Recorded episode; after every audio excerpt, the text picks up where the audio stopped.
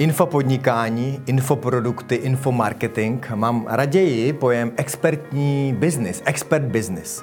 Protože není to všechno jenom o prodeji informací, o informačních produktech.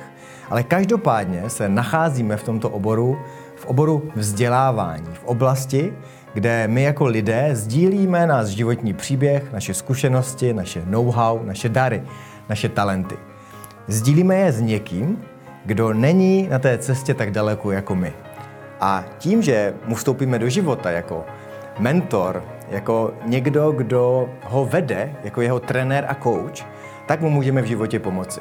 A v tomhle vidím obrovskou příležitost infopodnikání, expert biznesu, expertního podnikání, protože skrz tohle se můžeme všichni učit mnohem rychleji, mnohem jednodušeji, můžeme nalézt naši cestu, kterou možná teď hledáme, ale taky můžeme v různých oblastech života jenom najít rychle řešení.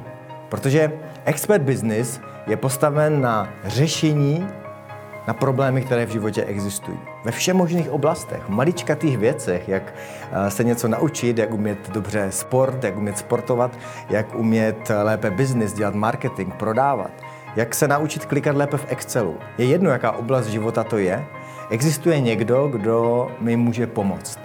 A Expert Business ukazuje na lidi, kteří se rozhodli pomáhat lidem v té své oblasti, v té své expertize s tím svým talentem.